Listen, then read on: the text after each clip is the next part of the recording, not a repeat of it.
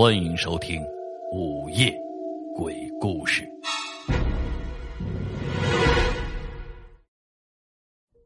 我叫李东，是一个厂子的工人。众所周知，工厂接了订单，就经常昼夜不停的赶工，加快生产的进度，所以夜班也就成了家常便饭。这一天晚上，刚好轮到我上夜班。耳边轰隆的机器声响着，我早就已经习惯了，机械的重复着流水线上的活。大约凌晨一点钟的时候，只听见咔嚓的一声，那机器竟然坏掉了。我打了电话，机修师傅马上就赶了过来。他告诉我，起码要一个钟头才能修好。我心里也偷笑着，能休息一个钟头。我们厂房。在一个比较偏僻的郊区，四周都是荒山野林的。十一月了，到了晚上，这地方的气温是非常非常低的，因为工厂是全厂禁烟的。这一停了手里的活我烟瘾就犯了，于是走到了厂子门口抽起了烟。门房的保安室亮着灯，可是那个看门的大爷早早的就喝了几两，现在坐在椅子上。就呼呼的睡着了，大门口留了一个缝隙，正好一个人通过。我走出了大门口，在门口点了一支烟。工厂的正前方是一条河，这条河很是清澈，夏天的时候能清晰的看到水底的水草。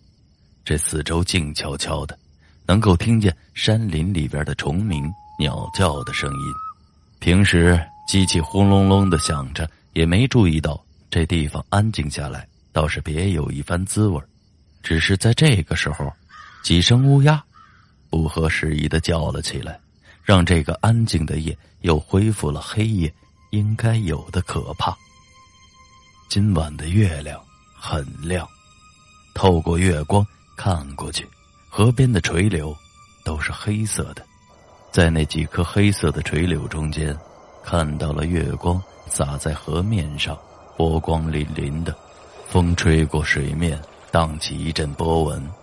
几棵柳树长长的枝条被风吹得左摇右摆的，在这几声乌鸦的叫声下，那个场景就显得有些阴森。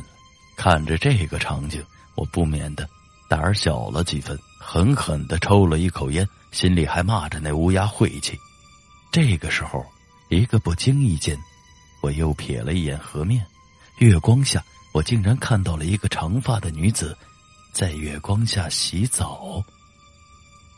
那女孩皮肤光滑无瑕，一头漂亮的黑发散落在水里，加上她身体半赤裸着泡在水里，看得我一时出神。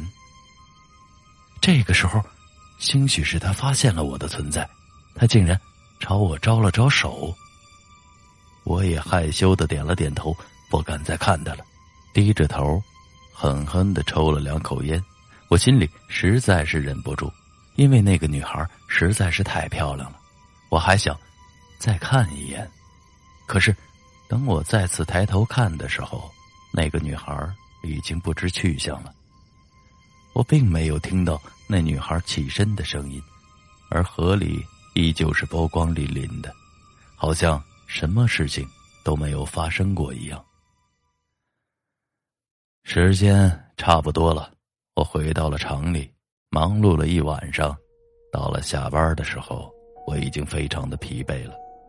可刚走到厂门口的时候，就发现许多人聚集在了河边，好像发生了什么大事好奇心促使，我也走过去看了看，警察。把那里围起来了。我听人说，今天早上有人上早班的时候，看到了河面上浮着一具女尸，于是报了警。我挤入人群，在警戒线外，我就闻到了一股让人恶心的味道，马上我就后悔了。我站的位置就在女尸的头部，距离并不算太远，我清晰的看到眼前的女尸早就已经泡胀了，身体。长大成了一个球，手脚都浮肿到了一定浮夸的程度。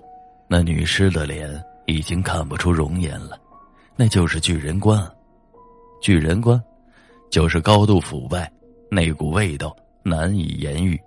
最恐怖的是，有两个警察在搬动女尸的时候，女尸因为肿胀关系，一个眼球突出，另一个眼球直接就崩了出来，就落在离我不远的地方。那一颗眼球已经成灰白色了，可是，他仿佛是在盯着我一样。我心里一惊，吓得连连后退。再看过去，就没有这样的感觉了。我不禁自嘲的想到，见个尸体就把自己吓成了这个怂样子，跟那个讲故事的鬼神东一样的胆小了。昨天晚上还有人在河边洗澡，今天怎么就发现尸体了？真是难以想象。不过我并没有多把昨天晚上的事情和今天的这件事联想到一块儿。尸体很快就被运走了，不过大家还是对这件事情议论纷纷。我回到了家里，实在是困得不行了，很快我就忘记了这件事情。起来又到了晚上，还是一样冰冷的夜里，还是那个明晃晃的月光。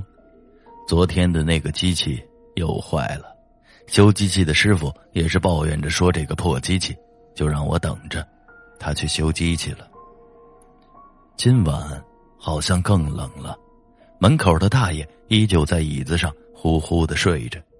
这荒郊野岭的大冷的天气，不喝两口睡觉都睡不好。我穿过那道门缝又来到了大门口，点起了一支烟，主要是因为。这个时候，我又想起了昨天晚上在河里洗澡的那个女人，于是想着出来碰碰运气。就在我点着烟，抽了两口，四下张望的时候，不知道身边什么时候站了一位穿着白裙子的女孩。月光下，我细细的瞧着她的容貌，那女孩的皮肤好像剥了皮的鸡蛋，身材也非常的好看。这就是我昨天晚上见过的那个女孩啊。昨天晚上，这位女孩还在河里洗澡，还对我打了招呼。我想着，她莫不是厂里的工人？于是我主动上前跟她打了招呼。那位美女微微一笑，也很主动。就在这个时候，我的工友站在工厂的门口，突然对着我的方向就破口大骂，污言碎语的，要多难听就有多难听。这位工友。是我的死敌，他叫徐勇。以前我们的关系其实很好的，后来平时工作上我们就有了诸多的摩擦。最主要的是因为曾经共同喜欢一个女孩，最后那个女孩选择了他。听着他的骂声，我实在是忍不住了，回头看了一个女孩，问道：“你叫什么名字？”那女孩告诉我她叫丽丽，我让她等我一会儿。徐勇这么骂我，我不能在丽丽面前失了面子。总之是打算新账旧账一起算一算。想着这些，我就冲着徐勇冲了过去，举起拳头，眼看就要落在他脸上，却听他小声的对我说了一句话，让我的拳头慢慢的放下了。那个女的，是水鬼。开什么玩笑呢？你这是嫉妒我吧？虽然这么说着。但是我还是回头看了一眼，但是身后空荡荡的，哪里还有那个丽丽的踪影？我不由得一愣，打了个寒战。徐勇这才告诉我，他刚才之所以骂我，是因为想救我，因为那个女孩就是昨天捞出来的尸体。他说，他小时候听老人说过，水鬼死了以后不能投胎，只能长年累月的生活在冰冷的水里。如果他们想要投胎的话，就必须找到替死鬼。如果河里有一个新的落水鬼，那么他们就可以投胎了。徐勇跟我说，他今天晚上一阵尿急，可是厕所不知道怎么着被锁了，他就准备到厂房外尿尿。刚来到厂房外，就听到一阵怪风吹来，再揉眼一看，那水鬼就站在我身边，在那月光下，他清晰的看到。水鬼浑身湿漉漉的，还在淌着水，是一副泡到不能再胀的恐怖样子，而且他正想把我推下水。虽然我们不和，但是我也不能看到你死啊！徐勇大声的对我说道。这个时候，却让我感到心里一阵莫名的感动。细细一想，昨天晚上碰到丽丽的时候，她刚好就在河里洗澡。可是现在都二十一世纪了，谁还在野外洗澡啊？况且这深更半夜的，这么冷的天气，还是个女孩子，这明显不对呀！还真是色令智昏啊！徐勇啊，谢谢你，以前老是跟你过不去，那个，呃对不起了。说着，我跟他道谢，想要跟他重归于好，但他还是很担忧，说那水鬼没有成功害人，还会来找我的，并且让我这段时间不要靠近河边。我听了徐勇的话，也就照做了。好在一切都相安无事。过了一段时间。我决定请徐勇吃一顿饭，作为感谢。可是厂里的人说他已经许久没有来过工厂了。想来我也的确有个把礼拜没有见过他了。问他女朋友，他女朋友也说已经失踪了好几天了，电话也打不通，都已经报警了。难怪前几天有警察来我们工厂询问，原来是这么一回事可是这家伙突然跑到哪儿去了呢？又过了两天，我接到了一个电话，电话竟然是徐勇打来的。可奇怪的是，徐勇说话的时候含糊不清，就像是嘴里含了一口水。总之，是怪怪的。我问他在哪儿，他说在厂门口，让我出来一趟。于是，我们就约在了厂门口的小河边。晚上还是依旧的冷，今天晚上还下着雨。见到徐勇的时候，他脸色煞白，头发湿漉漉的，还在淌水。也许是因为下雨的缘故，他被淋湿了吧？我问他道：“你小子这两天去哪儿了呀？”徐勇的嘴巴一张一合的，想说什么，又开不了口。我见他那么费劲，就赶紧的说道：“你想说什么就说呗，吞吞吐吐的干嘛呀？”这一次，他终于开口了。可是那声音恶狠狠、阴森森的。对不起，这些，这些都是你欠我的。说着，他突然朝我背后狠狠的一推，把我推进了河里。我并不会游泳，立刻就呛了水，拼命的在水里折腾着。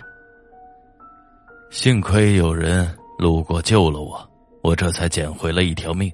而我在医院昏迷的这段时间，我做了许许多多。奇怪的梦，还看到了徐勇。梦里的徐勇伤心的哭了，说上次本来是该我死的，没想到他救了我，被那个水鬼给记恨上了，所以那水鬼找他索了命，让他当了替死鬼，淹死在了这河里。他也后悔对我出手，发誓从今以后再也不找替身了，不干这种。缺德的事儿，最后他告诉了我他淹死的位置，希望我能安葬他的尸体。醒来以后，我马上报了警，果然在河里打捞上来了徐勇的尸体。后来那条河里就真的再也没有听说淹死过人了。而我，也害怕徐勇寂寞，上夜班的时候有空，我就会跑到河边抽一根烟，跟他聊聊天也算陪陪我这位老朋友了。好了，这就是今天为您讲述的落水鬼的故事。